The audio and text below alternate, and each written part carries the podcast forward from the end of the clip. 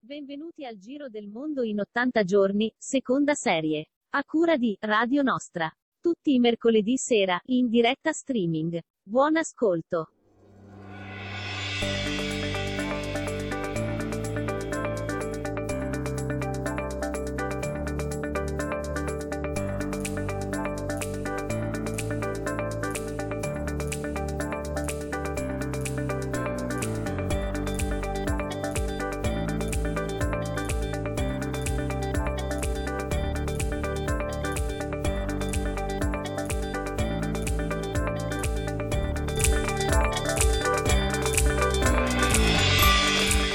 Eccoci nuovamente tornati, siamo in volo col nostro pallone aerostatico per questa ventisettesima puntata del Giro del Mondo in 80 giorni. Ciao Rossella.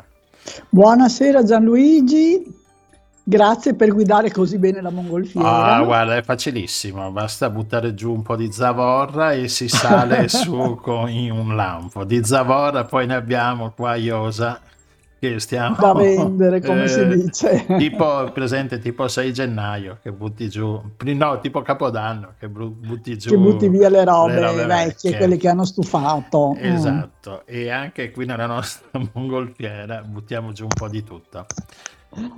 E, bene io partirei subito anche oggi abbiamo un po' di di persone, personaggi, di temi molto interessanti e facciamo un mea culpa della, della puntata precedente? Facciamolo, Facciamo, ammettiamolo. ammettiamolo. ammettiamolo. Allora, la, la, puntata precedente l'abbiamo mandata su ovviamente in registrata e ci siamo dimenticati di un, uh, di un pezzo, di un uh, intervento di Barbato, di Luciano Barbato che riguardava i, i computer e non si sa come mai sono salta, è saltata boh, i misteri. Perché siccome la tecnologia ne sa più di noi, esatto. hanno visto che la puntata era lunga e così ha detto vabbè basta così per oggi e quindi il nostro guru eh, dell'informatica andrà in onda stasera e ci racconterà tra l'altro una cosa molto interessante esatto. e utile. Quindi andrei col primo brano intanto e poi vediamo il primo ospite chi sarà.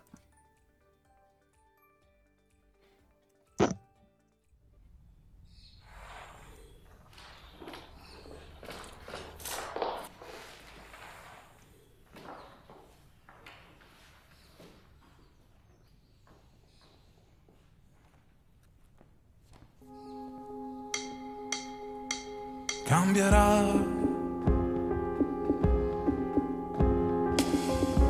Anche se non è il momento e gridi terra dal tuo letto. Perché senti il mal di mare e hai bisogno di qualcosa o di nessuno che hai salvato adesso ti verrà a salvare e sparirà. Puoi cercare dove puoi, ma è già nella tua testa. A volte amore, a volte odio, a volte solo indifferenza sei tu che forse cerchi dove non ci sei, non sorridi mai tu, non sorridi più, sei tu, non sorridi più, che cosa ci rimane, che cosa ci rimane.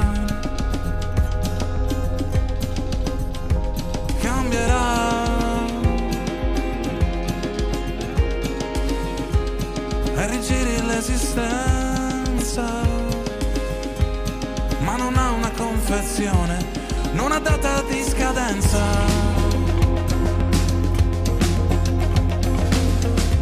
E forse un poco ti assomiglia, perché nonostante il trucco resta bella. Puoi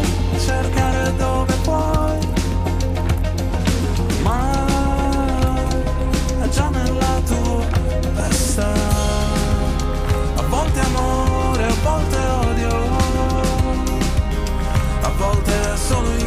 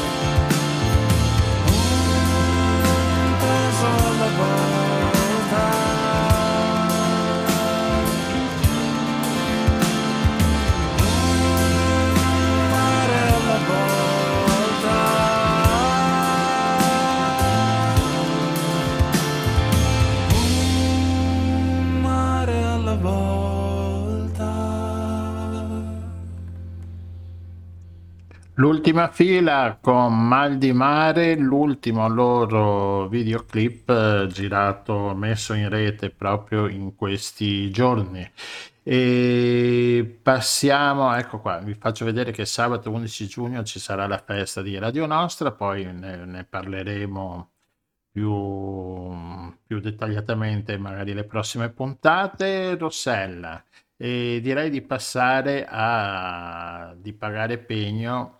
E, Paghiamo pegno e... e diamo la parola al nostro guru dell'informatica, Luciano Barbato, che ci dà degli utilissimi consigli. Bene, a Luciano la parola. Rieccoci tornati in studio, Rossella. Oggi parleremo anche di computer e, con, e se parliamo di computer ci colleghiamo, anzi ci spostiamo con la nostra mongolfiera fino a Padova, ritorniamo a Padova e troviamo Luciano Barbato. Ciao Luciano. Ciao. Ciao a tutti, ciao Rossella. Ciao, ciao Luciano, bentornato a bordo della Mongolfiere, il nostro guru. È sempre, è sempre un piacere essere in vostra compagnia, delle... vostra e anche degli altri, dei nostri amici passeggeri. Passeggeri. Abbiamo, allora. abbiamo, passeggeri gran parte americani e abbiamo anche due cinesi che ci ascoltano. Quindi, eh. cosa possiamo voler di più? Allora, come ho già detto le volte scorse, smetto la, vo- la parte del ministro del terrore eh, per quanto riguarda l'ambiente informatico, ma andiamo a, a, proporre cose nuove e soprattutto cose utili che agli utenti veramente costano molto poco e possono migliorare sicuramente anche la vita informatica degli utenti e delle apparecchiature che noi utilizziamo quotidianamente. Stasera vorrei parlare della famosa 3R, ridurre, riciclare, riutilizzare, anche perché visto che lo scorso 22, venerdì scorso, è stata appunto la giornata della Terra il mio scopo di questo mio piccolo intervento è quello di rendere partecipi le persone che con poche eh, azioni mirate si possono sicuramente efficientare, migliorare e soprattutto rendere più attuali anche le nostre dotazioni hardware, i nostri computer fissi e i nostri portatili, rendendoli appunto più moderni, soprattutto nel caso in cui essi abbiano qualche anno alle spalle. E purtroppo questo cosa succede? Che troppo spesso vengono definiti obsoleti, troppo presto appunto queste nostre apparecchiature, perché a fronte di un aggiornamento o l'uscita di una nuova versione del sistema operativo X, a fronte di un nuovo programma di grafica, di montaggio video, eh, si devono appunto avere dei requisiti minimi per quanto riguarda il processore, la, velocità, la quantità e velocità della memoria e di conseguenza anche eh, dischi fissi che sono a supporto delle normali operazioni che si fanno tutti i giorni. Praticamente cosa vuol dire questo? Che eh, qualsiasi mh, PC fisso, di quelli desktop diciamo, o anche sì. i portatili, possono comunque essere implementati, aumentate le loro capacità eh, elaborative, soprattutto per quanto riguarda la memoria RAM, che ricorda la memoria di lavoro in cui i programmi vengono caricati momentaneamente per essere elaborati e poi rilasciati per gli utilizzi di cui ne abbiamo bisogno. Intanto la prima cosa si può fare su un computer eh, ripeto, portatile o desktop, è perlomeno espandere o raddoppiare la memoria RAM, perché ogni sistema operativo ha bisogno di una tot quantità minima, come scritto anche nelle indicazioni, memoria per lavorare. Chiaramente se noi abbiamo utilizzare, dobbiamo utilizzare contemporaneamente una sessione di una o più sessioni internet, due o tre fogli elettronici, dobbiamo rispondere contemporaneamente a mail, chiaramente questa memoria si va a ridurre. E quindi, caspita, la prima operazione che notiamo è un rallentamento generale del, delle operazioni dell'operatività del nostro portatile. Quindi la prima cosa da fare è espandere la memoria. Ma tutti, tutti i portatili... Acquistare. Prego? Tutti i portatili possono essere espansi? Sì, certo, perché almeno, almeno che non siano, ma qui sono un'altra, un'altra famiglia di portatili, i Chromebook cosiddetti, sono macchinine che nascono e muoiono così praticamente, uh-huh. ma quasi tu, il 99% dei portatili hanno comunque uno slot libero o comunque io posso sostituire alla memoria 4 giga, facciamo un esempio banalissimo, posso levar via la memoria 4 giga e aggiungerne una da 8, una da 16 e una da 32, oh. compatibilmente però con le eh, proprietà, del, le proprietà della, della scheda, mm. scheda, madre e soprattutto quelle caratteristiche indicate dal produttore. Se il produttore mi dice che quel computer lì può avere al massimo 16 giga di memoria, è inutile che ne metta 32 perché sarebbe uno spreco di soldi e i 16 giga aggiuntivi non potrebbero essere utilizzati. Ecco, si, trova, si trovano i pezzi.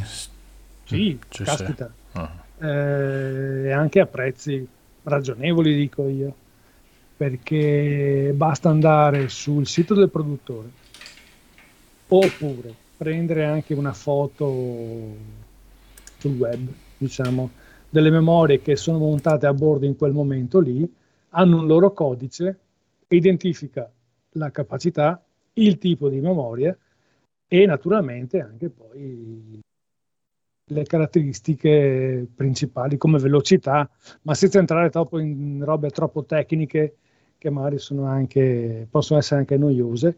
Diciamo che eh, è possibile comunque trovare la memoria per quel tipo di, del mio portatile fondament- o del mio PC fisso, eh, per l'amor di Dio. Ci sono anche dei siti specializzati, per esempio, tanto per non far nomi, uno dei più grandi produttori è la Kingston e ha suo, sul suo sito la possibilità di inserire il modello del portatile o del PC fisso e mi fa vedere quali sono i codici delle memorie che si possono inserire in quel particolare modello di, di computer. Altra operazione che spesso dà ancora più soddisfazioni però è la sostituzione del disco fisso. Solitamente i dischi fissi di macchine un po' datate, perlomeno da sei anni in, in precedenza, sono dischi meccanici, sono i classici dischi col, col piatto che gira, la testina che legge e hanno delle loro caratteristiche. Sostituendo questi dischi meccanici con i dischi cosiddetti solid state drive, SSD, dischi a stato solido, che altro non sono delle memorie, fondamentalmente sono le memorie RAM, eh, con lo stesso attacco naturalmente al disco fisso e facendo la sostituzione del disco fisso meccanico con un disco fisso a stato solido, le prestazioni cambiano dal giorno alla notte del mese dopo. E abbiamo una testimone in diretta che, in diretta che può... Ecco. Sì, sì, sì, e diciamo che veramente è un altro modo di, di, lavorare. Tanti clienti mi dicevano: Ok, lo accendo, vado a farmi il caffè. La classica frase: diciamo, vado a farmi il caffè. Quando torno è caricato il sistema operativo. Sì, io altro ecco, che il caffè, non te lo fai più. Al limite, il brasato di tre ore. Adesso non ti fai il caffè, ma giri solamente lo zucchero nella tazzina. Ecco, diciamo, quello, quello è il tempo per. No, veramente cambia notevolmente Scusa Luciano, una curiosità però, perché non ho capito, era una battuta o davvero c'è il, di- il disco, quello tradizionale, diciamo, che gira e la testina che legge?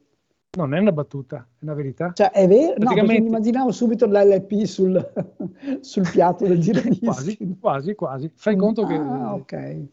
non hai cerchi concentrici, diciamo, nel, nel disco meccanico, ma hai uno, due, eh, 4 e fermiamoci qua perché se no andiamo sui dischi altre tipologie che hanno delle, tine, testine di scrittura nella parte superiore e inferiore. Quello è, è proprio così insomma. Ah, ok. E infatti Vabbè.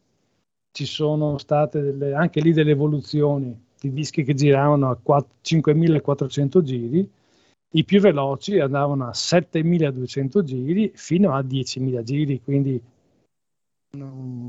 un, guadagno notevole. Poi sono arrivati i dischi SSD, ripeto, che altro non sono delle, fondamentalmente delle memorie RAM, ecco, diciamo così, quindi con accessi eh, nettamente più veloci, trasferimento dati nettamente più veloci, quindi operatività che è salita veramente alle stelle. E vediamo che stiamo mantenendo l'hardware che avevamo già acquistato magari qualche anno fa. Prezzi, eh, un disco da 500 giga, che è più che sufficiente, diciamo, un SSD, siamo tra i 45 e i 60 euro un disco da un terabyte, se vogliamo proprio buttare via i soldi, buttare via, insomma, un modo di dire, scialare, tra i 90 e i 120 giga, eh, 120 euro. Prezzi che comunque sono più accettabili, sicuramente di acquistare un computer nuovo, che comunque all'interno abbiamo sempre questi componenti. Altri 30-40 euro per quanto riguarda l'espansione di memoria. Quindi vediamo che una spesa attorno ai 100-150 euro possiamo avere un computer che è il, eh, l'evoluzione, l'evoluzione di quello che avevamo noi in casa. Però dopo abbiamo, con 150 euro non si compra assolutamente abbiamo, abbiamo la spesa anche però della, dell'operatore che, che, ci installa. Ecco, perfetto. Benissimo. benissimo. Allora, questi pezzi qua perché non credo che sia facile no, da soli a installare. No, ma ti posso dire che l'espansione di memoria è veramente banale. Oh. Eh, la sostituzione dell'hard disk tutorial ne esistono in tutto il mondo, diciamo, in giro. Naturalmente, se uno vuole la massima garanzia di un lavoro fatto bene, eh, con, con, perizia, senza doversi eh, spaccare la testa, vuole la pappa pronta, ecco, diciamo, si affida al professionista, al negozietto sotto casa o comunque del, di sua fiducia, diciamo, piuttosto che, come io penso, magari direte che è un conflitto di interessi andare, che so, acquistare la pappa pronta nel, dalla multinazionale magari straniera e, e, cercare di mettersi le mani addosso, insomma. Eh, poi diciamo che il professionista col negozio sotto casa, faccio sempre questo esempio che magari non è proprio, eh, sono sempre meno negozi sotto casa, diciamo adesso. Eh, comunque il negoziante di fiducia, il professionista che ha, ci dà il supporto di, di fiducia, ha, ha anche gli strumenti per clonare il vecchio disco nel nuovo disco, perché in questa operazione non certo. è da certo. sottovalutare. Mm. Mentre eh, nel caso in cui noi avessimo, come è capitato poche settimane fa, eh, un, un, utente che ha Windows 7 a bordo sul suo PC, eh, sì, clonare Windows 7, sì, per l'amor di Dio, funziona, ma c'è un sistema operativo che è già stato dismesso, funzionante comunque, eh, ci mancherebbe altro, però è possibile comunque eh, magari c'è la voglia, c'è la volontà di passare a una versione per esempio di Windows 10 o del prossimo Windows 11 quando sarà in distribuzione. C'è da dire che si possono risparmiare dei bei soldini anche acquistando, ripeto, acquistando una licenza legale di Windows 10, le famose eh, licenze elettroniche ESD, Empoli, Savona e Domodossola, diciamo. Non sono altro che delle licenze che comunque sono legali, ripeto. Eh, sono licenze elettroniche di ditte che non le hanno comprate so, un bel pacchetto, penso anche a aziende grosse, e non le utilizzano più. Possono rilasciare nel, nel mercato purché non siano state utilizzate. Quindi okay. anche qua, in questo caso, con poche decine di euro, si parla di 15, massimo 20 euro, si può avere un sistema operativo licenziato piuttosto che rivolgersi al mercato nero dei crack o dell'amico sì, che, sì, che poi non sai più che co- pirata, cosa ti insomma, entrano. eh, Esatto. insomma, comunque ripeto, Eh. eh, questa sono no- multinazionali d'accordo, però Come, come si chiamano cose queste, dico queste licenze? Come, queste licenze come si chiamano? S?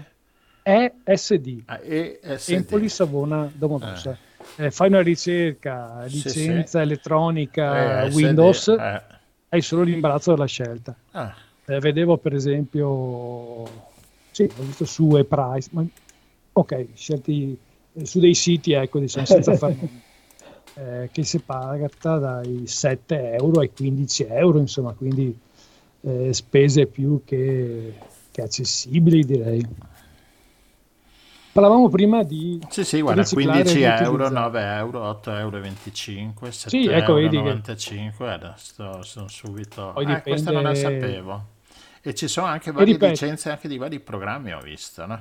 Sì, Office bravissimo. di... Bravissimo, bravissimo, bravissimo. Sì, è bravissimo, l'ho visto adesso, basta fare... Esistono, quindi Eh. ripeto, sono licenze Ah. tutti gli effetti legali. Una volta che uno io stesso me la sono comprata, eh.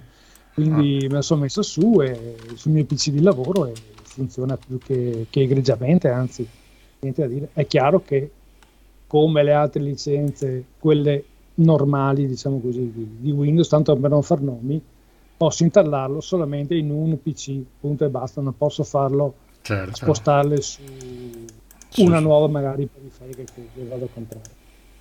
Allora, parlavamo prima di riutilizzare. Mhm. Ok, io ho il mio disco, ha stato eh, il mio disco meccanico che ho recuperato e mica lo posso, but- mica lo, lo butterò via, caspita, no? Utilizzando un box esterno USB può essere utilizzato come memoria rimovibile per fare il backup dei miei dati, mettere dei film e magari attaccarlo alla TV.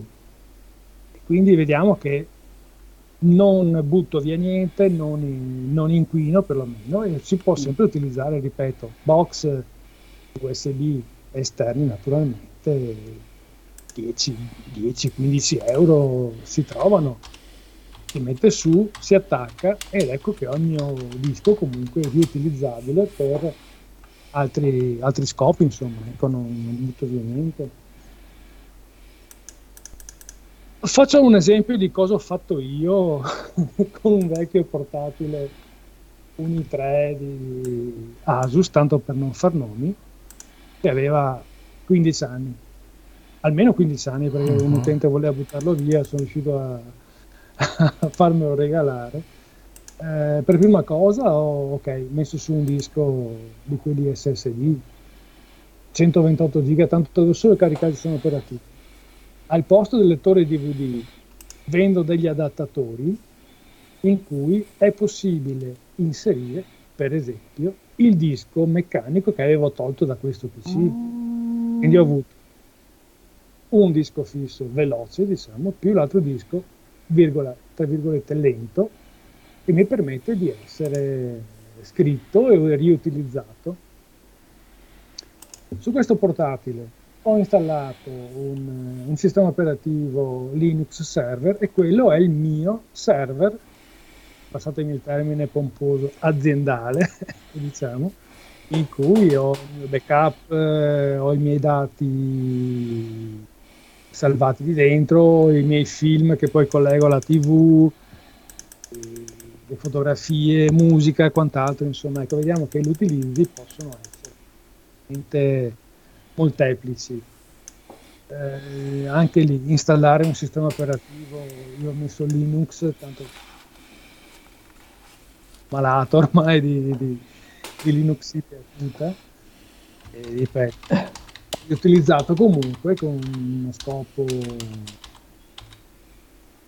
utile, vabbè, diciamo, sì che era destinato alla discarica, insomma.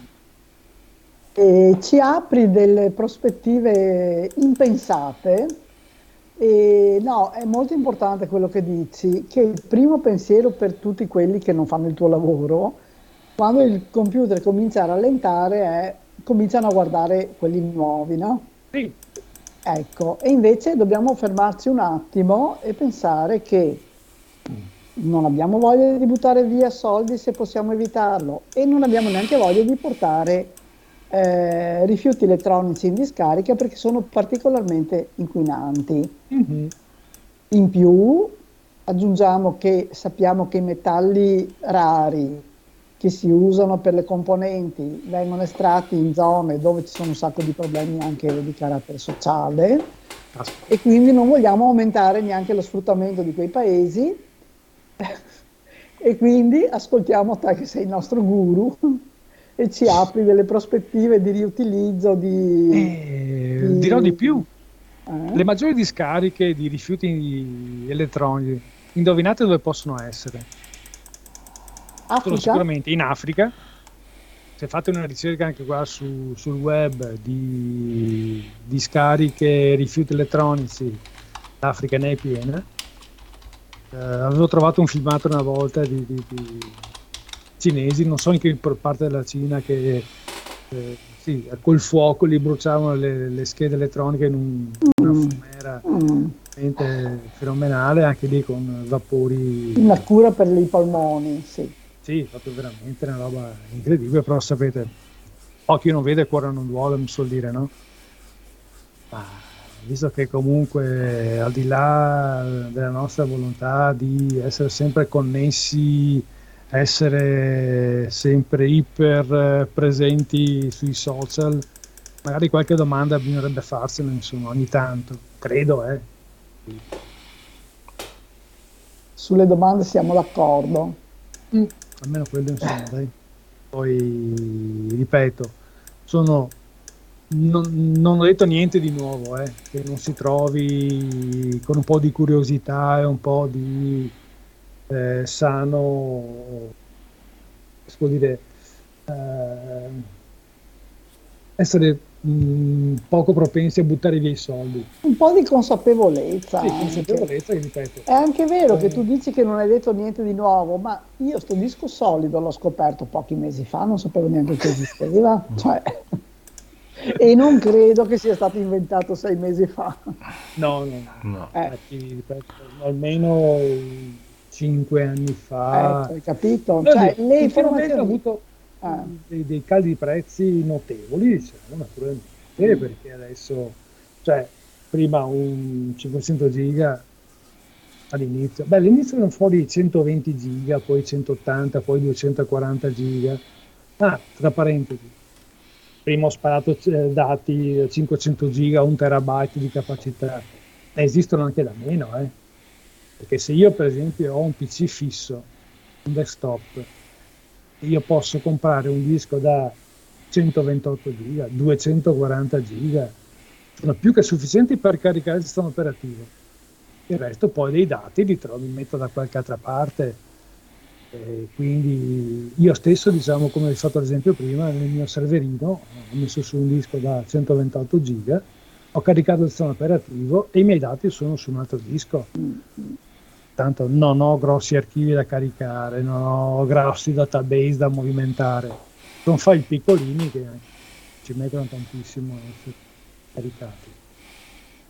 Quindi ripeto, con una spesa accettabile a mio modesto avviso pensiamo che sotto i 200 euro ecco, si, un, ci, si può rifare il nostro vecchio computer e metterlo veramente a una vita a nuova vita insomma ecco, certo. e continuare a utilizzarlo. Poi chiaro i negozi sono fatti per essere frequentati ma uno anche per oh, dire per, perché boh, ho lavorato una vita mi merito il computer nuovo per amore di Dio liberissimo di farlo ovvio certo Oh, credo di essere stato Ma, sì, caspita, positivo sì, sì. Ah, caspita, abbiamo imparato un po' di cose nuove queste licenze SD a me mi ha affascinato adesso sto guardando no, ecco per esempio queste sono un'ottima soluzione ah, esatto, per, per, chi vuole comunque essere in regola perché ripeto sono licenze regolari non sono sì. tarocchi o... mm, sì, sì, sì. poi chiaro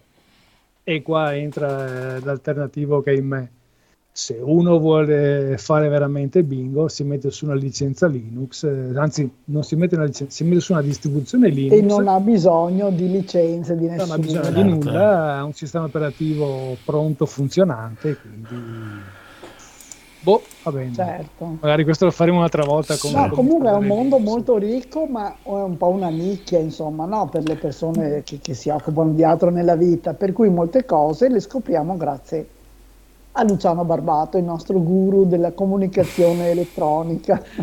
No, troppo, troppo buoni, non mi sembra di essere quello di, di Canale 5, di Striscia la Notizia, meglio di me. Non abbiamo la televisione, quindi non sappiamo chi è. Anch'io, guarda, veramente, la roba... Sì, sì, guarda, anche per uno strumento diabolico ultimamente per me. Diabolico. Ultimamente, ultimamente Tanto, direi che è uno strumento tutte notizie, vuoto. quindi lasciamo stare. Eh, sì un po' soporifero, magari da consigliare esatto, a chi ha bisogno. Sì. No, bon, Bene. Io spero di essere stato. Sì, sì, perfetto. Utile. Certo, adesso controllo anche l'altro mio PC. Do un'occhiata dentro cosa c'è. E, cosa gli si può e, fare? Esatto. Vabbè, ah, se poi avete bisogno di, di ti chiamiamo. non c'è problema, eh. cioè, sì. io dico sempre chiedere diretto rispondere cortesia, insomma. Certo. Ecco un restyling, va bene. Allora, pensavo per una prossima volta, poi mi direte voi siete d'accordo, magari di pensare a parlare di come si può migliorare la comunicazione delle periferiche, magari nelle nostre abitazioni, insomma. Ah, carina anche Piccoli questa. accorgimenti per migliorare sì, il famoso sì. wifi che è tutto... Sì, grazie. Sì. sì. Sì, e anche, e anche, magari ti chiamo per migliorare la trasmissione del, del wifi, se c'è no, no. la possibilità scherzi, di migliorare. Sì, sì, è fattibile, ecco. l'abbia un po' più... Eh. Non vorrei che fosse una roba troppo tecnica, capito? Ah. Quindi comunque vedremo di, di, fare comunque una robetta, sì, una chiacchierata come questa certo. adesso. Insomma. Accessibile. Bene. Ai mortali. Bene, Luciano, qua. grazie, Buon ti facciamo scendere. grazie mille. Saluti. Grazie, alla prossima. Alla prossima, saluti.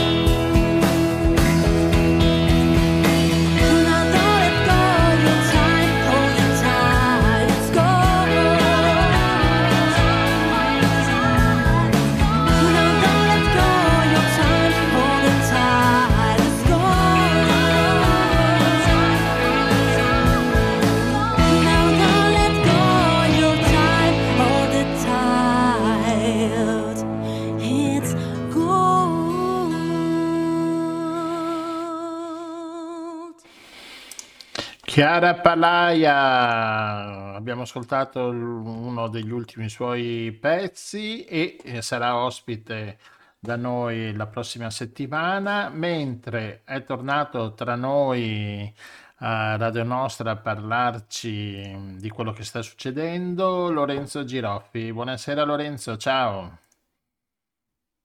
Buonasera a voi tutti. Buonasera Lorenzo, bentornato. Quindi siamo volati a Napoli con la nostra mongolfiera, purtroppo a Napoli e non da qualche altra parte. E Lorenzo era stato con noi qualche settimana fa, ci aveva raccontato che, aveva, eh, che è arrivato al confine ucraino era stato respinto e, e, quindi è tornato in Italia e da bravo cittadino ha fatto tutti i documenti, è andato all'ambasciata ed è ripartito pieno di ottimismo e di buone intenzioni. E com'è andata Lorenzo?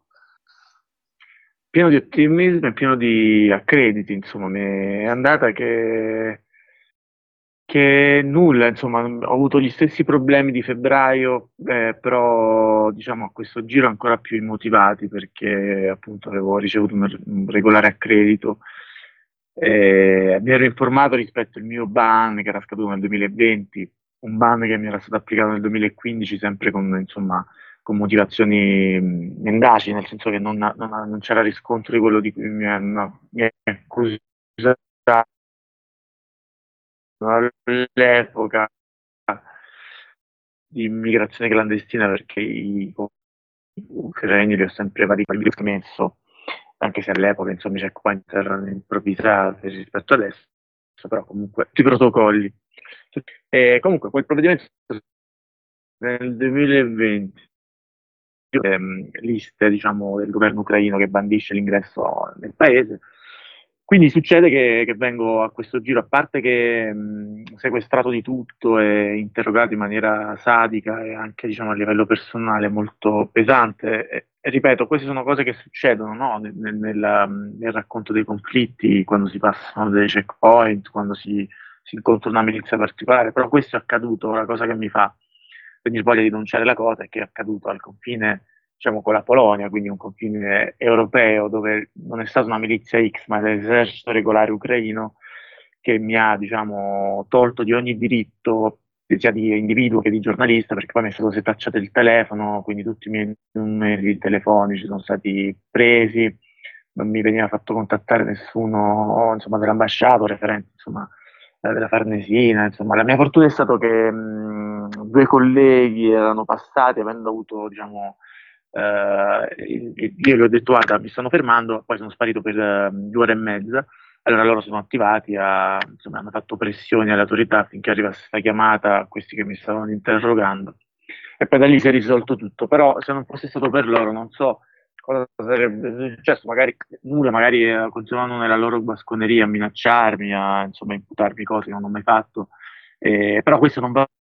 Cioè, la cosa che, mm, che, fa impressione è che lo faccia un esercito per il quale noi tutti ci stiamo diciamo, imbarcando in una, una, grande sfida anche dei nostri tempi, no? E quindi eh, è assurdo che gli osservatori internazionali, le istituzioni chiudano gli occhi sul comportamento del, dell'esercito ucraino con un giornalista regolare cittadino italiano che aveva appunto un, un accredito di lavoro, non ero lì per, per non pretendevo di andare diciamo nelle zone di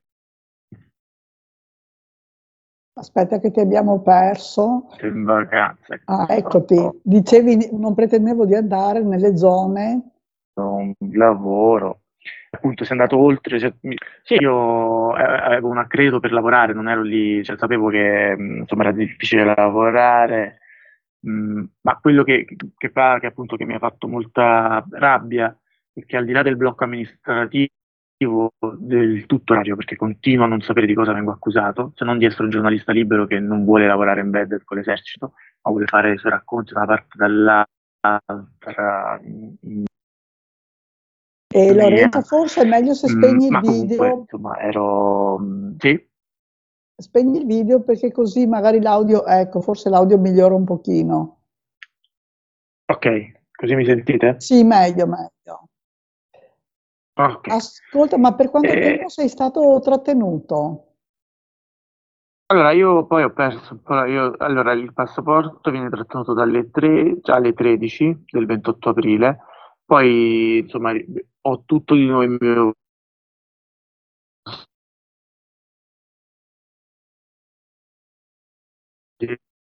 No. ai colleghi che insomma hanno smosso un po' l'istituto. Non mi sentite? Scusati, abbiamo, abbiamo perso un pezzettino. Hai detto che ti è stato trattenuto dalle 13 il passaporto del 28 aprile e senza quello non si va da nessuna parte, Sì, e poi naturalmente. Eh, sì, vengo da questi, da questi militari fino alle 16.40 perché poi loro riescono a ricevere la, cioè grazie all'intervento dei miei colleghi, ricevono queste chiamate e mi, mi rilasciano, insomma, quindi dalle 13 alle 16.40 io non sapevo cosa stesse succedendo.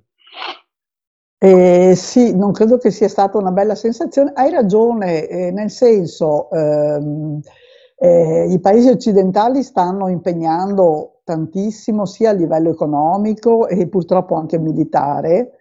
E mh, insomma stanno facendo anche una scelta che forse non tutti i cittadini condividono comunque.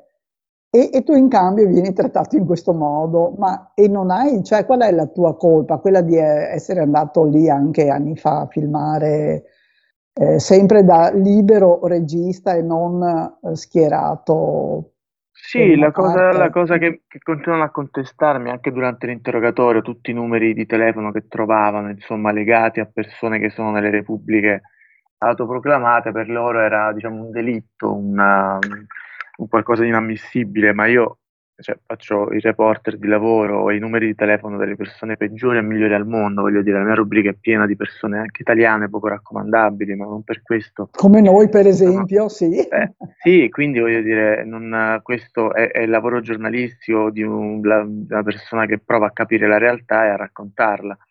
Eh, ci tengo a precisare che io in questo mi trovo in una situazione lavorativa che io non riesco a frustrante per cedere nemmeno gli accrediti dal lato dei, dei separatisti dei, dei filorussi con i quali ho, ho- che ho raccontato anche di là. Quindi io comunque sono tagliato fuori da questo racconto da entrambi i fronti e questo mh, fa capire quanto diciamo, eh, non ci siano buoni e cattivi rispetto alla libertà di giornalisti in, questa- in questo, in questo racconto. Io in ogni caso, anche se fossi entrato in Ucraina, non avrei mai seguito il codazzo, insomma, di- che, che propongono i militari a osservare quello che ti vogliono far vedere loro. Forse, diciamo, mh, eh, questo può essere non gradito, però di certo non sono basate sul, nu- sono basate sul nulla le accuse che mi muovono, perché fatto sta, sono, diciamo, impossibilitato ad accedere anche dall'altro lato. Se fossi uno, diciamo, una spia, un filo russo, come dicono loro, stare dall'altro lato a raccontare, Almeno ti amerebbero da quell'altra parte. Ok. Eh, esatto, sì, sì, sì. Eh, sai, purtroppo di questi tempi, in questa guerra, credo più che in altre volte stiamo toccando con mano la dimensione della, eh, della propaganda che, eh, no? che Sì, purtroppo... assolutamente. E, e quindi i giornalisti che stanno al seguito, del- non so, ci saranno degli accompagnatori forse? Com'è il discorso dei giornalisti embedded? Eh, vabbè, giornalisti embedded, poi dipende sempre dalle situazioni, dai contesti. Adesso purtroppo stando lontano non voglio neanche insomma, raccontare cose che non vedo da un po', da un po' di anni lì in Ucraina. E, sicuramente quando sei embedded fai quello che ti fanno fare i militari, e- però anche dai racconti che stanno uscendo in realtà è- riesci poco a stare sul campo d'azione perché è una guerra particolare, imprevedibile, quindi non c'è un fronte definito e ti fai il fronte Certo. e- o passi la notte in trincea, come abbiamo fatto anche negli scorsi anni, non solo in Ucraina, insomma, nei, nei territori raccontati in generale. Eh, ovviamente per me la, la- la frustrazione è anche del, de- derivante dal fatto che oggigiorno questo è un tema, diciamo, eh, sintetizzando, usando terminologie un po' così, mainstream, no? Quando per anni i conflitti, gli esteri sono sempre stati un po' da, di nicchia e quindi ricevevi tante pacche sulle spalle a dire bravo, che, che bravo che fai queste cose, però poi alla fine, alla fine dei conti ti trovavi solo a cercare di piazzare queste cose. Oggi che è un tema di massa, di, forse anche insomma, in, in maniera anche mh, poco analitica trattato, però comunque è un tema che per un giornalista è oro e quindi è come se per anni fossi allenato per delle Olimpiadi e non, non le posso giocare in questo momento. cioè, Per cui anche una bella frustrazione a livello professionale, immagino. Sì, no? sì, sì, tanti- c'è Mm. una frustrazione in- immane, però vabbè, c'è, insomma, c'è, c'è chi, chi- c'è chi è andata peggio questa guerra perché poi la No, subisce ogni giorno, quindi bisogna sempre ridimensionare il tutto e quindi vabbè, insomma, questo... però la mia esperienza appunto non, è, non voglio raccontare quello che mi è successo a me in quanto individuo, ma in quanto osservatore internazionale che non può fare in maniera indipendente il suo lavoro e quindi questo mi fa pensare su come venga raccontata questa guerra oggi. Certo, ma infatti noi ti abbiamo chiamato perché è abbastanza, non so, un'esperienza abbastanza comune, quella di dire non ho mai visto così tante immagini e non ho mai capito così poco di un conflitto. E, e, così, e per quello insomma, abbiamo avuto anche altri giornalisti, studiosi così, che hanno parlato di, di Ucraina e tu sicuramente sei quello meno schierato fra quelli che, abbiamo, che siamo riusciti noi a chiamare. Ecco.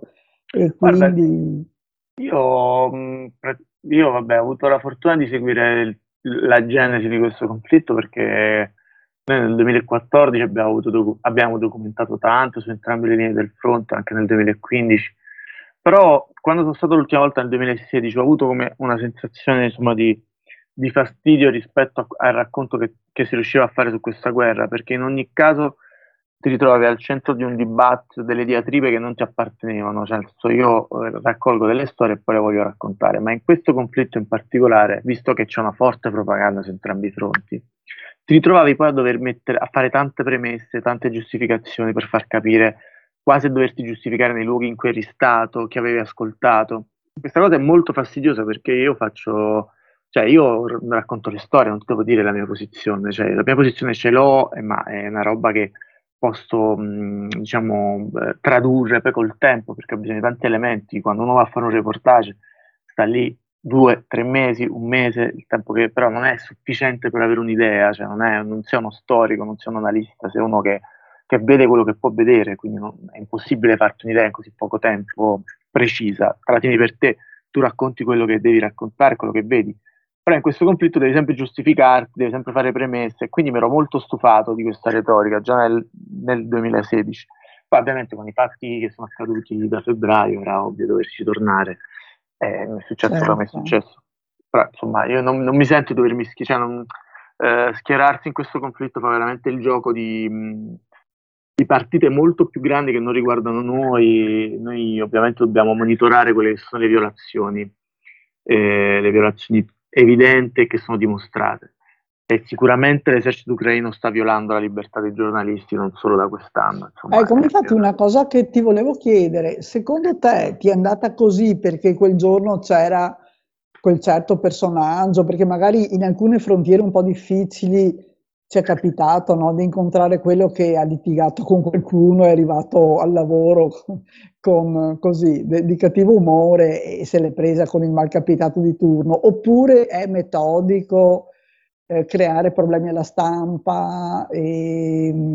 Allora, problemi alla stampa in Ucraina eh, li creano, nel senso che ci sono delle liste pubbliche di giornalisti, anche io sono su queste liste, eh, semplicemente per essere stato sull'altra linea del fronte viene accusato di essere filorusso, terrorista, e vabbè, ma mh, mm, questo in una logica veramente di mh, mm, becera, di, di, eh, ma eh, vengono pubblicati i tuoi dati personali, quindi su questa lista ci sono le tue foto, i tuoi numeri, i tuoi recapi, i tuoi dati di nascita, eh, cose gravissime, insomma, violati in barba ogni, cioè, insomma, ehm, diritto di privacy, vabbè, ma questo è il minimo perché poi eh, se sei un giornalista appunto che non che semplicemente ha provato a fare il suo mestiere, non è che ha preso parte, perché poi come, cioè, appunto non è che se racconti separatisti, sei un separatista.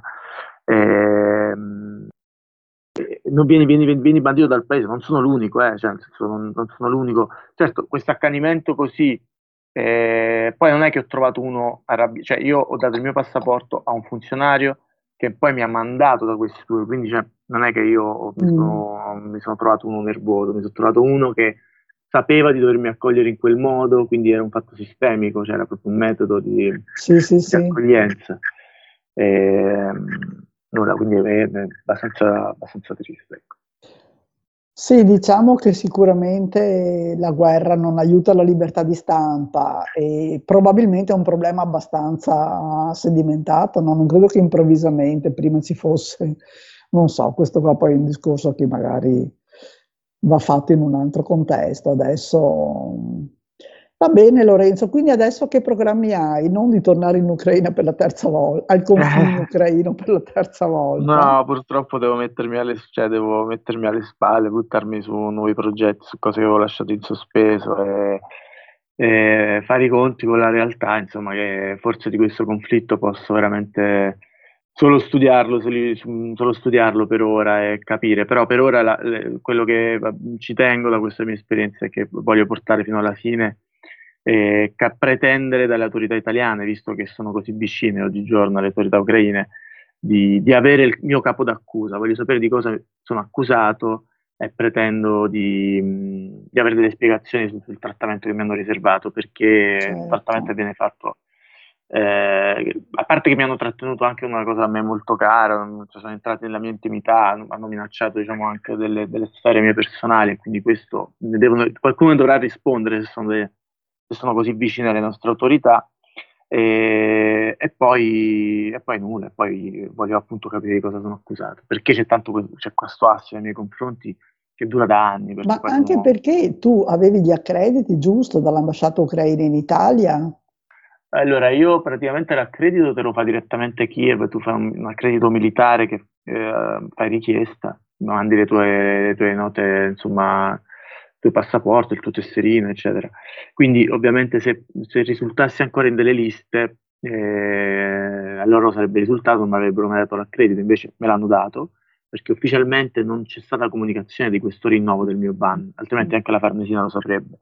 Nei, nelle settimane scorse ho sempre avuto contatto con l'ambasciata ucraina in Italia che mi diceva no, non risulti da nessuna parte, insomma, ci hanno dato questo accredito, è tutto ok quindi ho avuto rassicurazioni costanti fino a 5 minuti prima di entrare, perché quando mi hanno fermato col passaporto ho subito avvisato la referente dell'ambasciata ucraina dicendo guarda mi hanno fermato, che altro sta succedendo? Quindi fino a 5 minuti prima io ho avuto mm. costante, costante e c'è tutto il carteggio, quindi insomma io sono sicuro di aver fatto tutti i passaggi necessari. E non voglio pensare sia stata un'imboscata perché non voglio manco essere paranoico, non credo che insomma si, sì, cioè sia così la mia figura è importante, diciamo, no, temo, per temo loro. che sia Però abbastanza... c'è qualcosa che non torna, c'è qualcosa sicuramente dei passaggi che non mi tornano. Non è che hai un omonimo che si comporta malissimo dappertutto. sì, ma magari, magari sì, magari è probabile questo, cioè, tutto è probabile in questa storia. Dici nel delirio generale ci sta, sì. la spiegazione così va bene. Eh, magari sì. Va bene Lorenzo, che dire, in bocca al lupo per i tuoi prossimi progetti. Capisco che per chi eh, aveva studiato la situazione c'era stato, ha pubblicato un libro, ricordiamo la guerra che non c'è e che poi è diventata la guerra che non c'era purtroppo.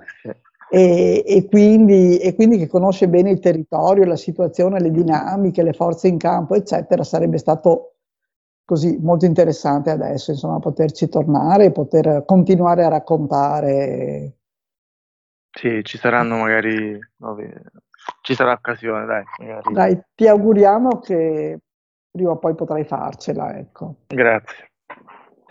Grazie, grazie mille Lorenzo. Grazie a voi. Lupo. Grazie, grazie mille. Un bacio a te, l'amante delle cause perse. Un bacio a te che hai ritrovato le risposte. Un bacio a te che ti rivedi da bambino sulle spalle di giganti che ora ti seguono dal cielo. Un bacio a te che sbagli tutte le tue mosse. Un bacio a te intrappolato tra le onde. Un bacio a te che fai comizi per campare a chi non ha più voglia di puntare sull'amore. Un bacio a te che mi hai cresciuto col sorriso. Un bacio a chi nei matrimoni era l'intruso. Un bacio a te che te ne fotti se sbagliato e chi molto spesso non è stato il ben voluto e chi da anni beve l'ultimo bicchiere perché è condannato a non voler più ricordare. Un bacio a te dimenticato su un cartone che mi fai sorridere se parli del tuo nome ma tu baciami più forte perché mi servirà che sono una causa persa, una bellissima festa, di domani non ho certezza, di domani non ho certezza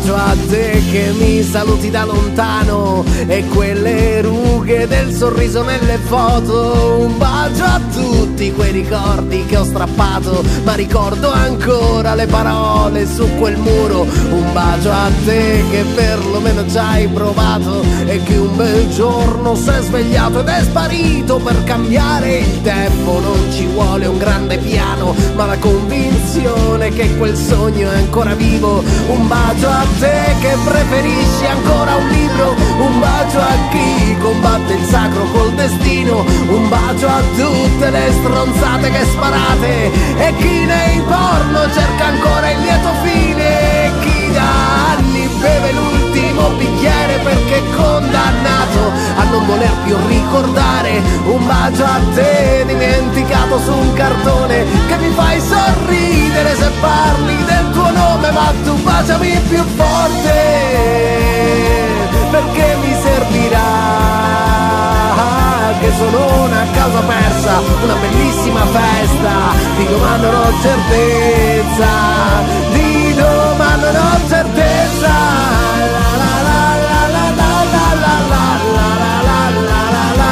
la la la la la la la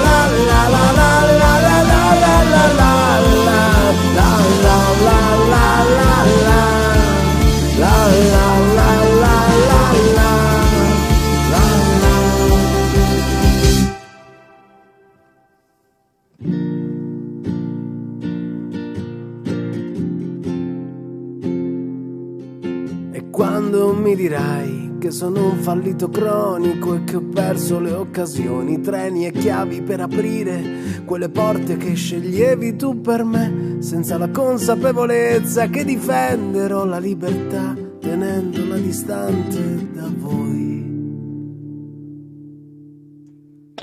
Il diplomatico e Pinco Pallo a Radio Nostra, Rossella mm, e, mi guardi così e volevo dirti Sì.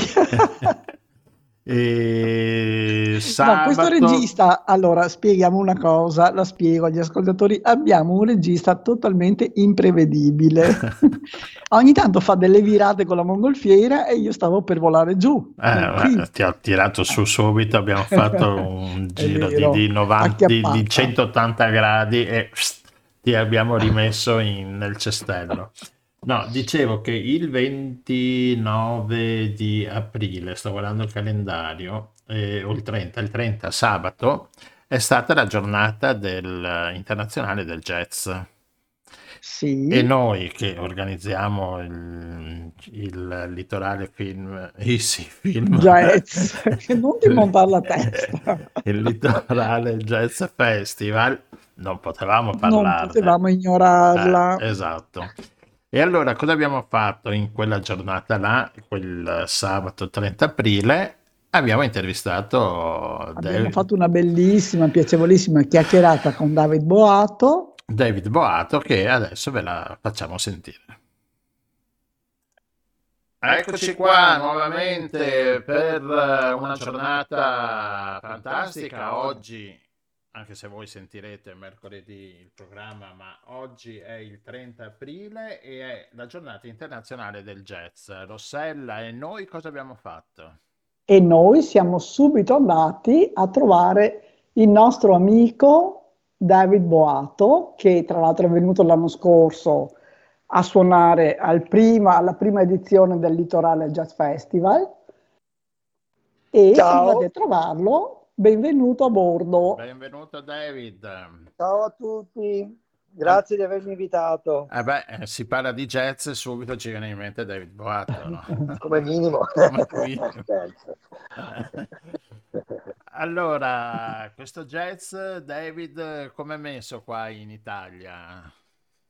Beh, insomma, siamo a un ottimo livello dal punto di vista del- delle proposte e degli artisti.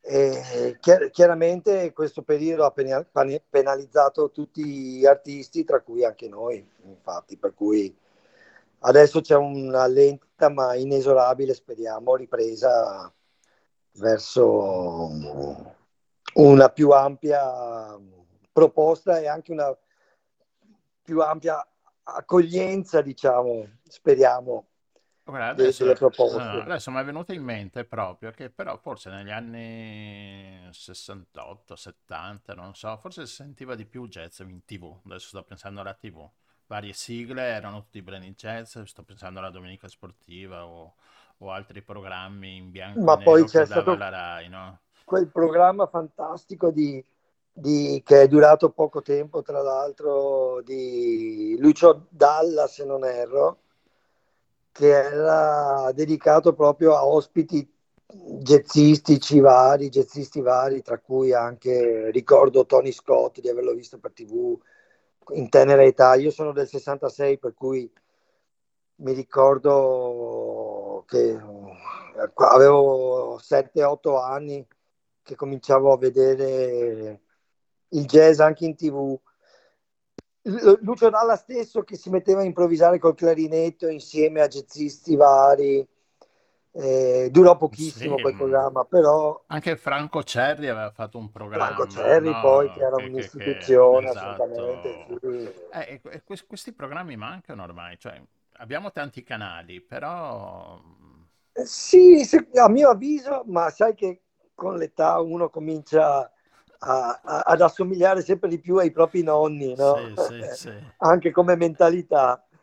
Per cui ogni tanto mi viene questa cosa che tipo si stava meglio quando si stava No, peggio, vabbè, sai? quello là no, è che dicevo c'è, c'è poco, c'è, infatti, secondo musica me, proposta, no? Nei media, la mia, la mia premessa, la mia premessa era proprio rispetto a questa cosa qui, cioè che una serie di, di, mh, programmi che anche negli anni 70 e anni 80, tipo che ne so, Arbore, che, con Gegè Telesforo, che facevano, eh, come si chiamava quello? Eh, mm, quelli della notte.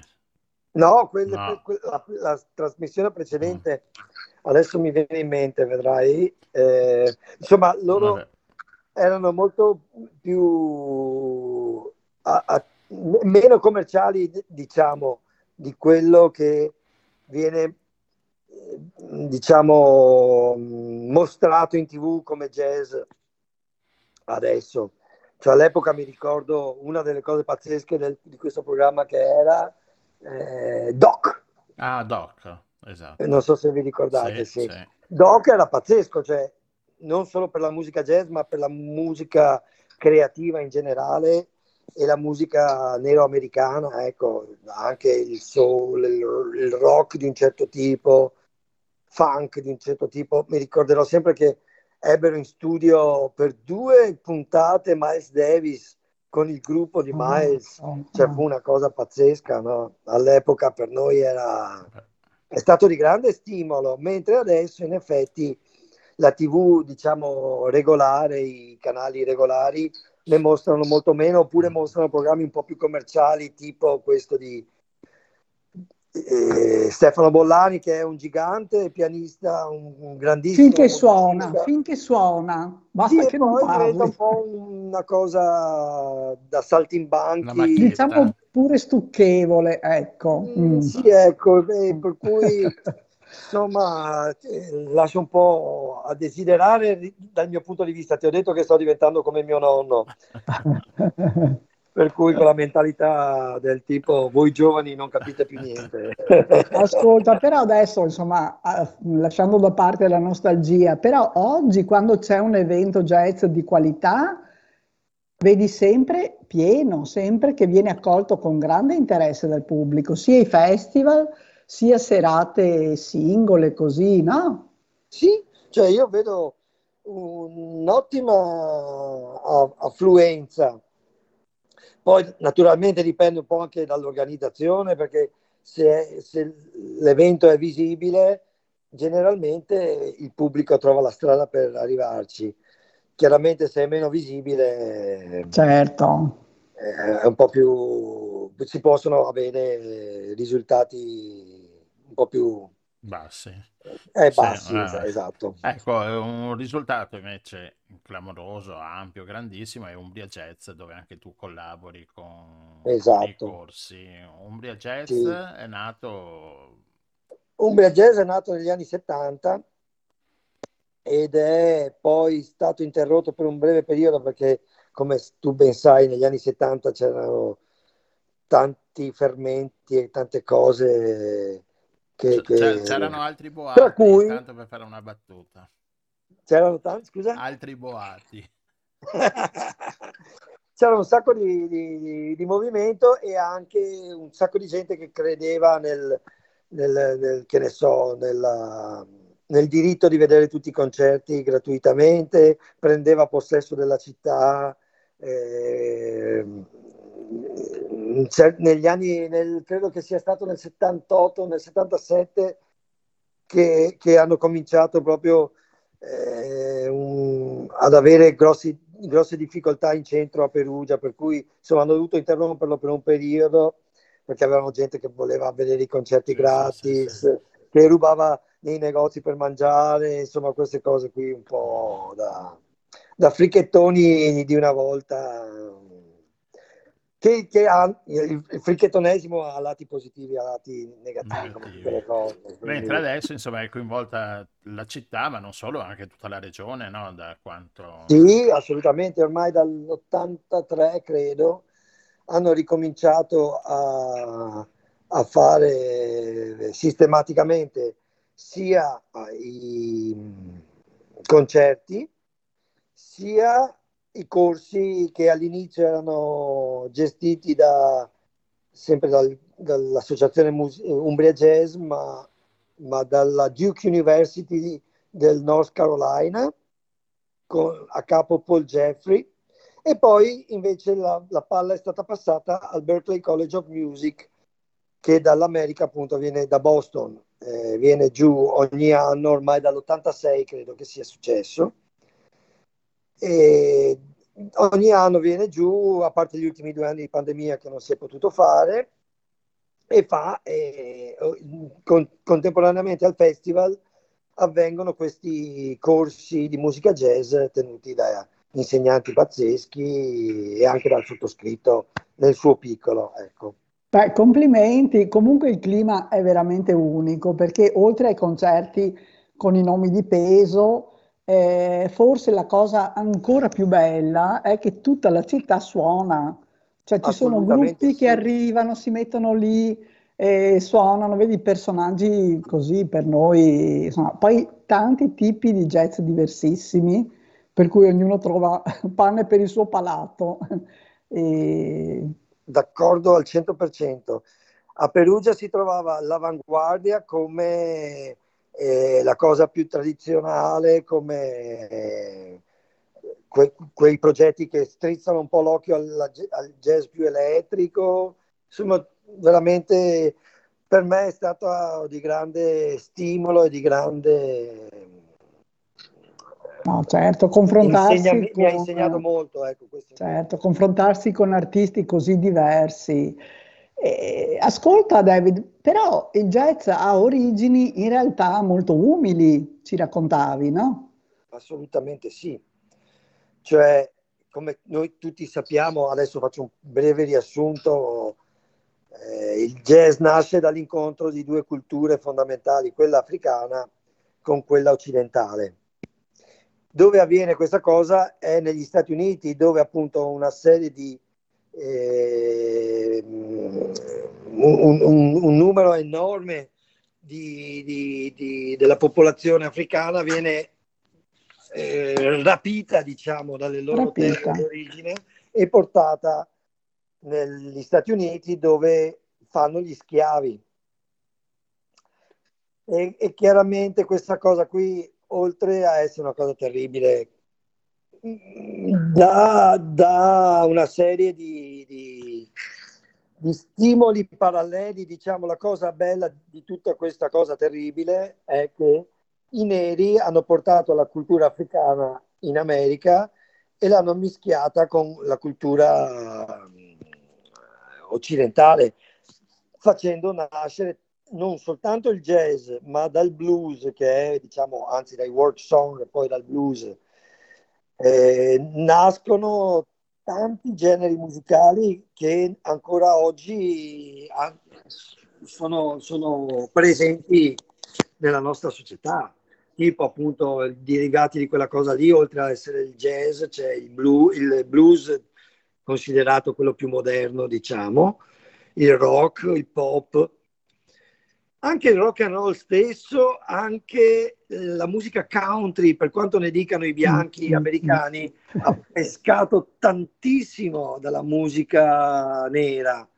L'ha trasformata, l'ha, l'ha resa un po' più bianchiccia, però eh, di fatto... Però l'ispirazione... È quella la, l'origine, diciamo, ma proprio la, la, l'origine strutturale, cioè ritmica, melodica, cioè la scala blues tipica che viene mm, ormai sdoganata nelle sue dissonanze, e anche i giri armonici che all'epoca erano quelli della chiesa, perché eh, queste cose tipiche tipo il blues appunto o il gospel che poi appunto è un altro dei, dei, dei derivati, soul, la soul music e tutte queste cose qui prendono tanto dalla, dalla musica ecclesiastica, dalla musica della Chiesa. Che cantano durante, ancora oggi, infatti. Certo, sì. ma gli inni e il Vangelo che viene cantato, appunto gospel significa Vangelo, è la traduzione.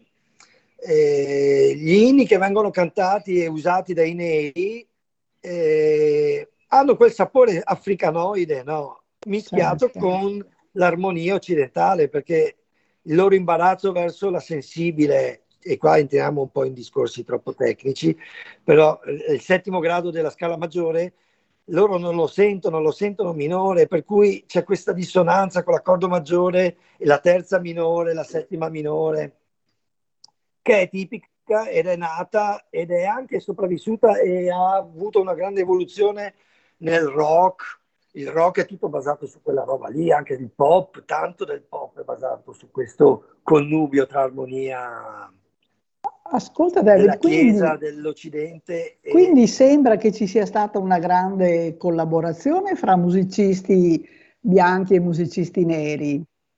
E in realtà c'è stato un po', ai, ai, ai veri esordi c'è stato il bian- l'uomo bianco che eh, completamente spogliato di ogni cultura tradizionale i neri, per cui loro hanno dovuto passare a qualcos'altro, i loro dei sono diventati Dio e, e la Chiesa e le canzoni che cantavano non erano più ritmi e, e canzoni africane, ma erano applicati alla musica di quel periodo lì, perché loro, la loro cultura non potevano più eh, praticarla, praticarla e trasmetterla, per cui si sono trovati in questa situazione qua. E quindi non è che proprio si volessero bene, anzi sappiamo bene che ancora oggi c'è, c'è, rivalità e c'è un macello da quel punto di vista razziale. Eh, abbiamo, sì, visto. Mm. Eh, sappiamo bene, però in realtà un po' alla volta le due culture si sono fuse e hanno dato vita a una terza cosa che appunto è jazz, una terza, una quarta, una quinta, ne abbiamo già detto. E tra l'altro vorrei ricordare un film stupendo, seco- insomma, secondo ha avuto un sacco di successo, che si chiama Green Book, in cui c'è questo, è uscito un paio di anni fa, mi pare tre anni fa, un musicista nero, pianista, eh, bravissimo, e tra l'altro che viene da famiglia, quindi sa comportarsi, eccetera, e che se ne va in giro a fare i concerti con l'autista eh, italo-americano che viene dalla mafia e, e, quindi ha il compito anche un po' di difenderlo perché fino a quando sono nel nord degli Stati Uniti, ok, quando cominciano ad andare a sud hanno un sacco di problemi e addirittura possono andare solo in certi alberghi e, perché altrimenti sì, viene buttato fuori e, e quindi insomma sì. Realtà verissima. Se poi ti, sba- ti, ti guardi anche Cotton Club, eh, che sì. vabbè, è un po' un filmino per, per, famiglie, anche se appunto lo sfondo razziale si nota anche lì, o anche la storia di Ray Charles, altro film pazzesco, dove si può vedere tanto di questa cosa razziale tu mi volevi parlare di libertà anche attraverso l'improvvisazione, no? Sì, sì, sì, mi sembra una cosa molto affascinante, ecco, nel senso che in alcuni a, così, a ambiti, adesso non so dire bene, ce lo direi tu, c'è l'improvvisazione, cioè l'artista che stava suonando col suo gruppo parte e va per conto suo. Ma cosa vuol dire? Che va per conto suo e ignora tutti gli altri? Beh, allora, eh. Intanto bisogna sottolineare il fatto che l'improvvisazione libera, quella cosa che sembra così facile e, e spontanea, è frutto di solito di grande studio di, o almeno di grande pratica, eh, perché bisogna un po' sapere che cosa suonare nel, nel nostro improvvisare, cioè l'ambito su cui ci muoviamo è abbastanza fondamentale, diciamo. E quindi dobbiamo un po' conoscere le scale, gli accordi, eccetera, eccetera.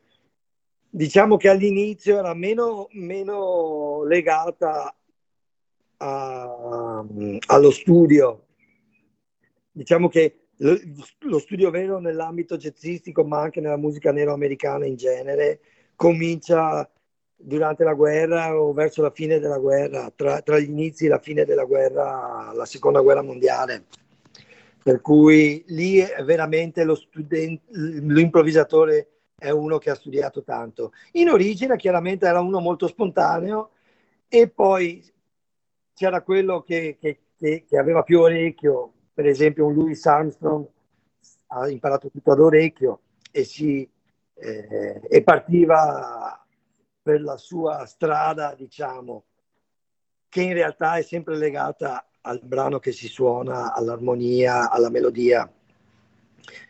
Con un orecchio favoloso come quello di, di Louis Armstrong, lui è riuscito a crescere e a, a creare delle cose, dei, dei capolavori, sapendo ben poco di teorico. Però invece poi la cosa teorica e, anche, lo studio pratico della teoria legata all'improvvisazione è diventato abbastanza fondamentale. Ai giorni nostri è raro sentire un, un, un, uno spontaneo, veramente completamente spontaneo, naif, ma ci sono, eh, ce ne sono, rari, ma ci sono. Quasi tutti i musicisti che, che arrivano a, all'improvvisazione sono eh, persone che hanno studiato parecchio, ecco, questo intendo. Poi che cosa succede? È il momento dell'assolo che in genere dentro una struttura che porta avanti il, il brano su cui è basata anche la melodia. E dopo la melodia si parte con i soli generalmente, ognuno, l'individualità dei soli è stata inventata da Louis Armstrong. Prima c'era un solo collettivo, per cui tutti i musicisti insieme suonavano contemporaneamente un assolo improvvisato era raro l'assolo singolo.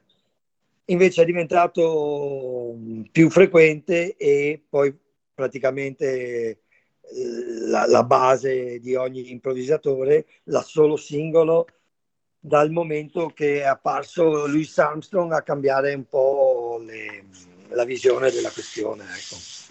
Però insomma c'è un sacco di studio dietro, per quanto ci sia anche un sacco di spontaneità. Ecco. Bello. So se, bello. se, ho detto troppo, se ho detto troppo poco. No, no, hai detto no, delle no. cose bellissime.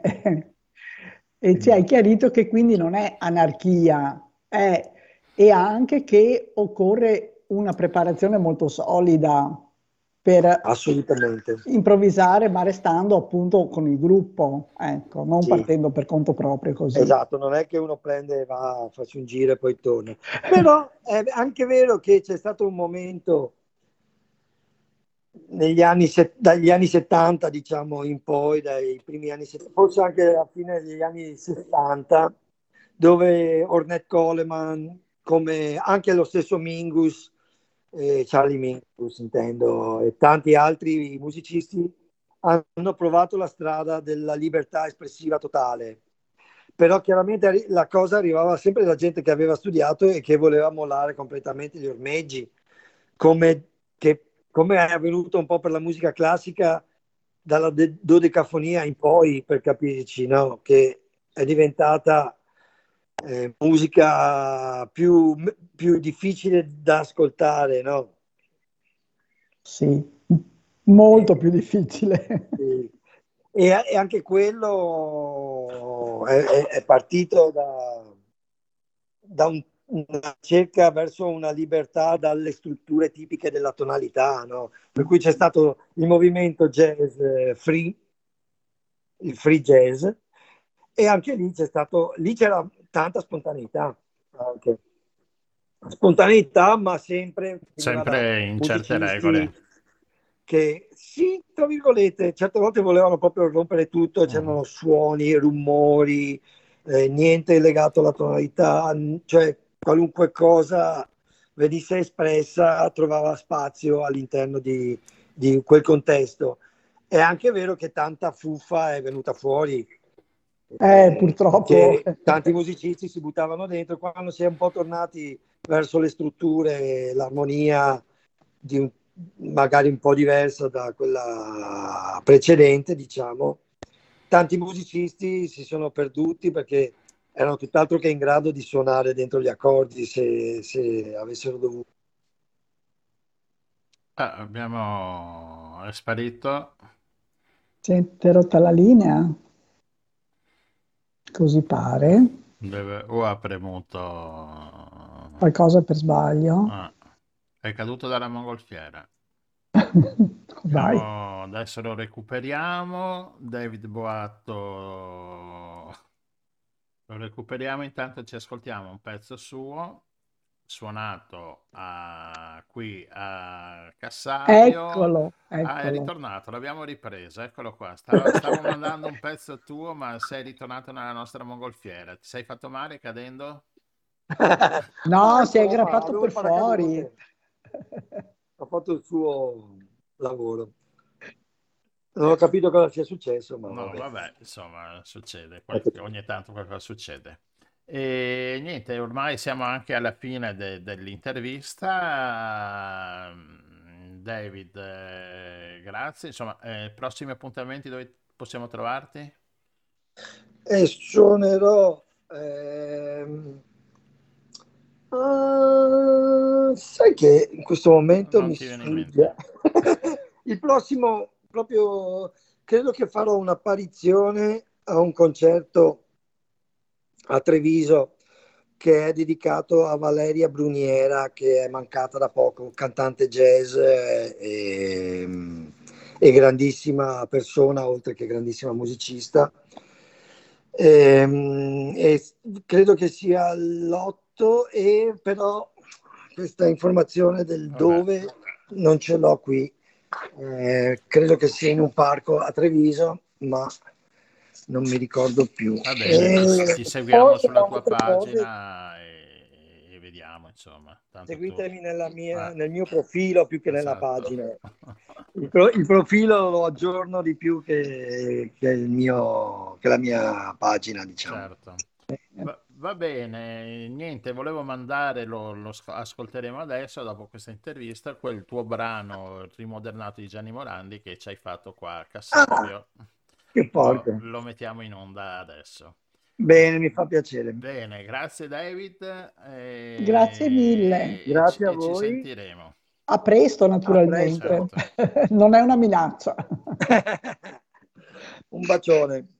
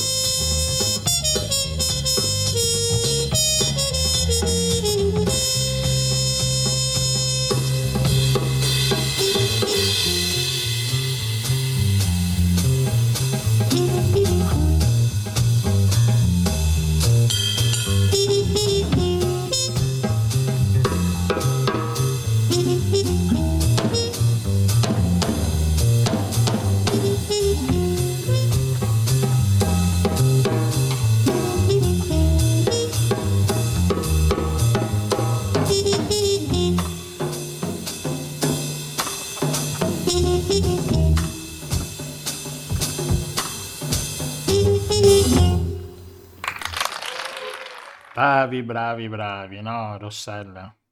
Meravigliosi, Esatto. meravigliosi. Esatto, questo è un mi viene da, da- da cercare di riascoltarlo di nuovo il pezzo. Ma invece eh, ascoltiamo un attimo Dobbiamo aspettare un po' per, eh, per... per poterli riascoltare dal vivo. Ah, beh, quest'anno poi saranno loro tre più altri due musicisti americani, una cantante e un pianista, quindi mm, eh, saranno ancora molto più entusiasmanti. E però adesso noi parliamo con la nostra quarta ospite che è Alessandra Trentin. Buonasera Alessandra, ciao. Ciao ciao, ciao a tutti, ciao. Ciao. Buonasera, benvenuta sulla Mongolfiera. Con, Ale- Grazie mille, grazie dell'invito. con Alessandria parliamo di questo concerto che ha organizzato, che sta organizzando, che ormai è prossimo a- ad uscire, insomma, ad essere ascoltato da, da tutti quanti, che è questo concerto Maratona per la Pace.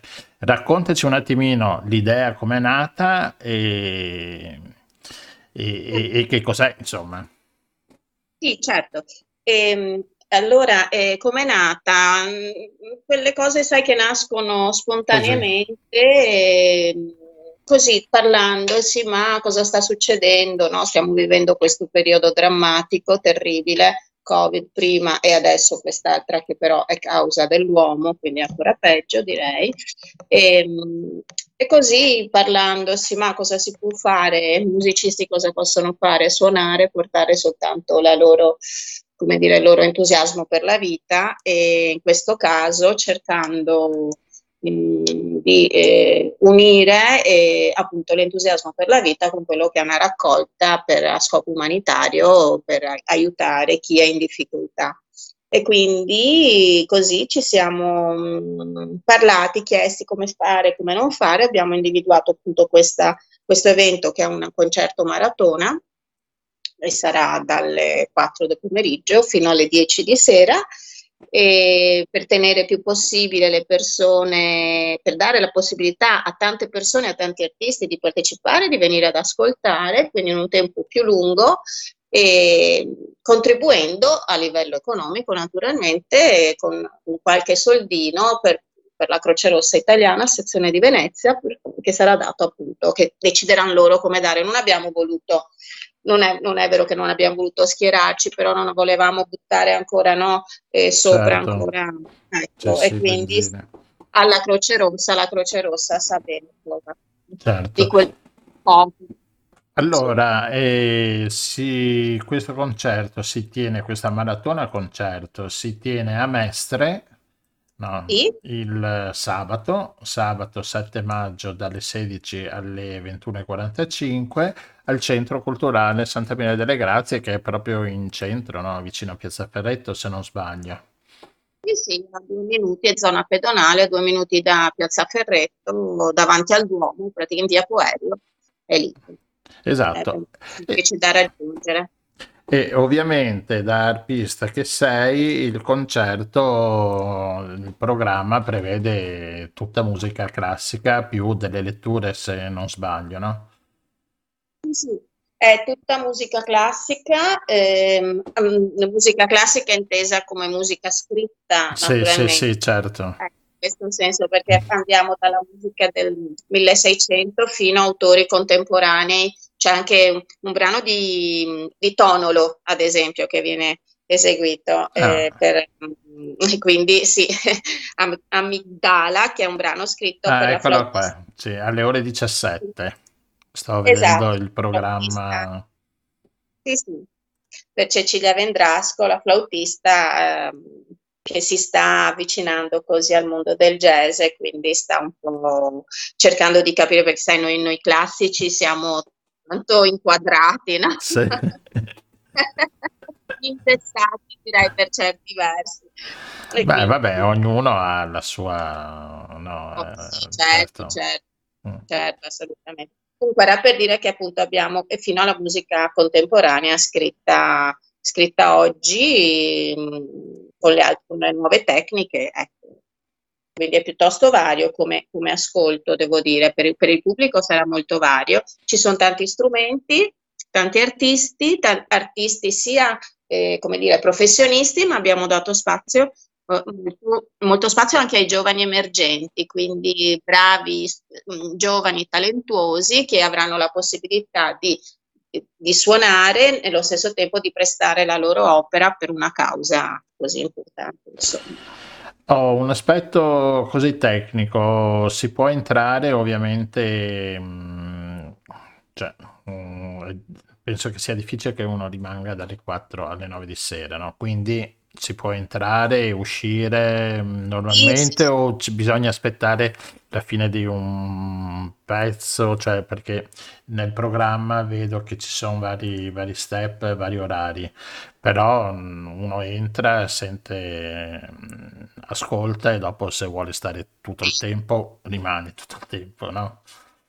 Certo, allora, allora io ho messo gli step per quale motivo? Un po' per darci ordine a noi stessi, Certo. musicisti, un po' anche perché sono cominciate ad arrivare le, le, richieste di informazioni, ma quello a che ora suona, ma quell'altro nella prima locandina no, eravamo- c'era tutto molto generale e quindi eh, ho- abbiamo creato questo, questo cronoprogramma praticamente. Il pubblico cosa può fare? Il pubblico può entrare e uscire quando crede, durante, naturalmente ci sarà qualcuno che ehm, farà le entrate e le uscite, nel senso che se uno sta suonando non facciamo entrare Certo. ecco, durante l'esecuzione per non distrarre Disturbare. sia, sia l'esecutore che il pubblico. Ecco, quindi ci- si tratterà soltanto per due o tre minuti che non si potrà entrare.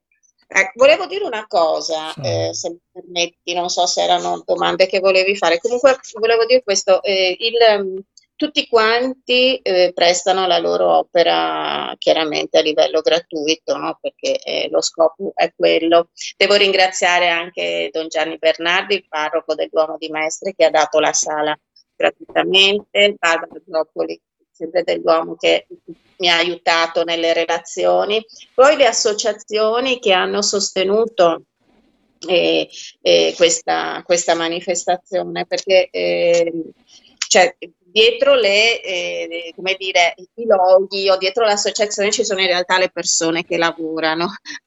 Perché a volte no, sembrano dei bollini messi lì, ma quei bollini indicano delle persone che, che che ci sono e, e aiutano eh, ognuno al proprio, proprio modo quello che sta avvenendo. In questo caso io devo dire che ho avuto molto sostegno, non io, cioè ci siamo certo. sostenuti in tanti perché questa cosa potesse esistere. Devo ringraziare anche il comune appunto che ha dato il patrocinio e quindi eh, questo insomma è stato un po' a, a, parte il riconoscimento ma anche l'aiuto che poi questo crea. Ecco.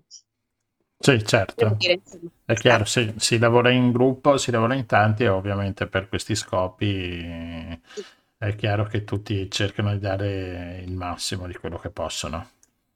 Sì, sì.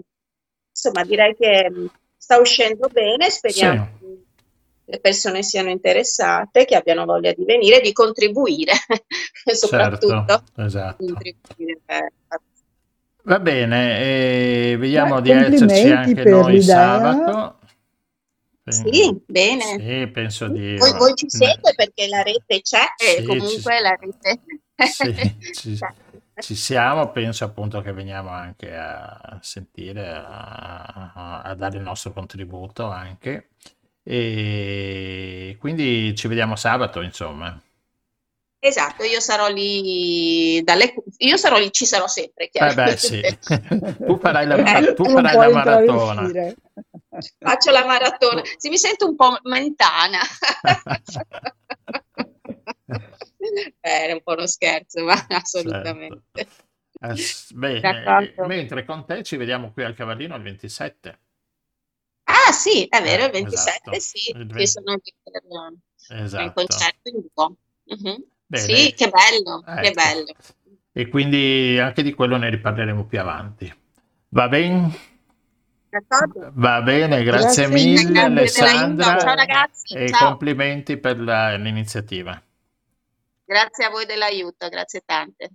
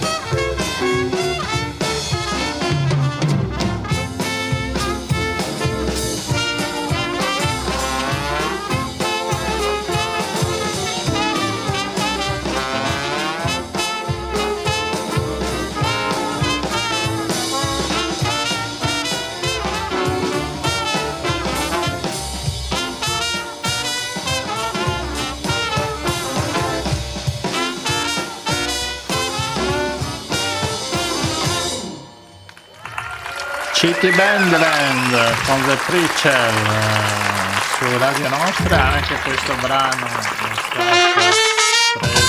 preso, togliamo il, il One Day Seven Macini. E Rossella, ci siamo? Sì, ci siamo. Abbiamo finito anche questa puntata. Una puntata molto musicale. Aspetta che c'è la sigla che non ascoltiamo, che è molto musicale, sì è vero, hai ragione. Molto musicale, ma non solo, eh.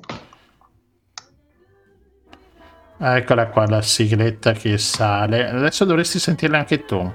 No, finalmente sono riuscito.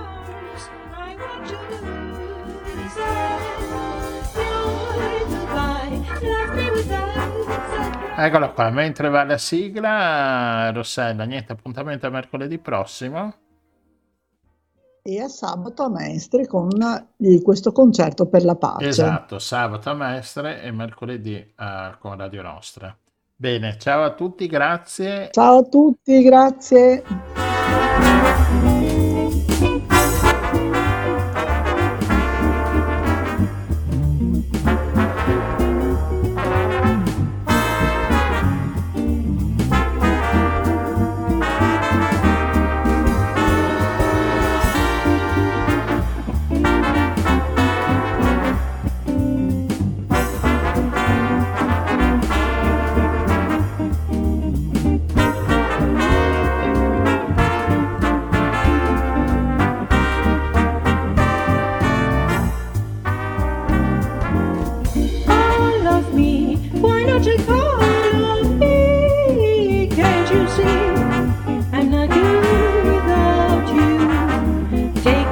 Avete ascoltato Il Giro del Mondo in 80 giorni, seconda serie.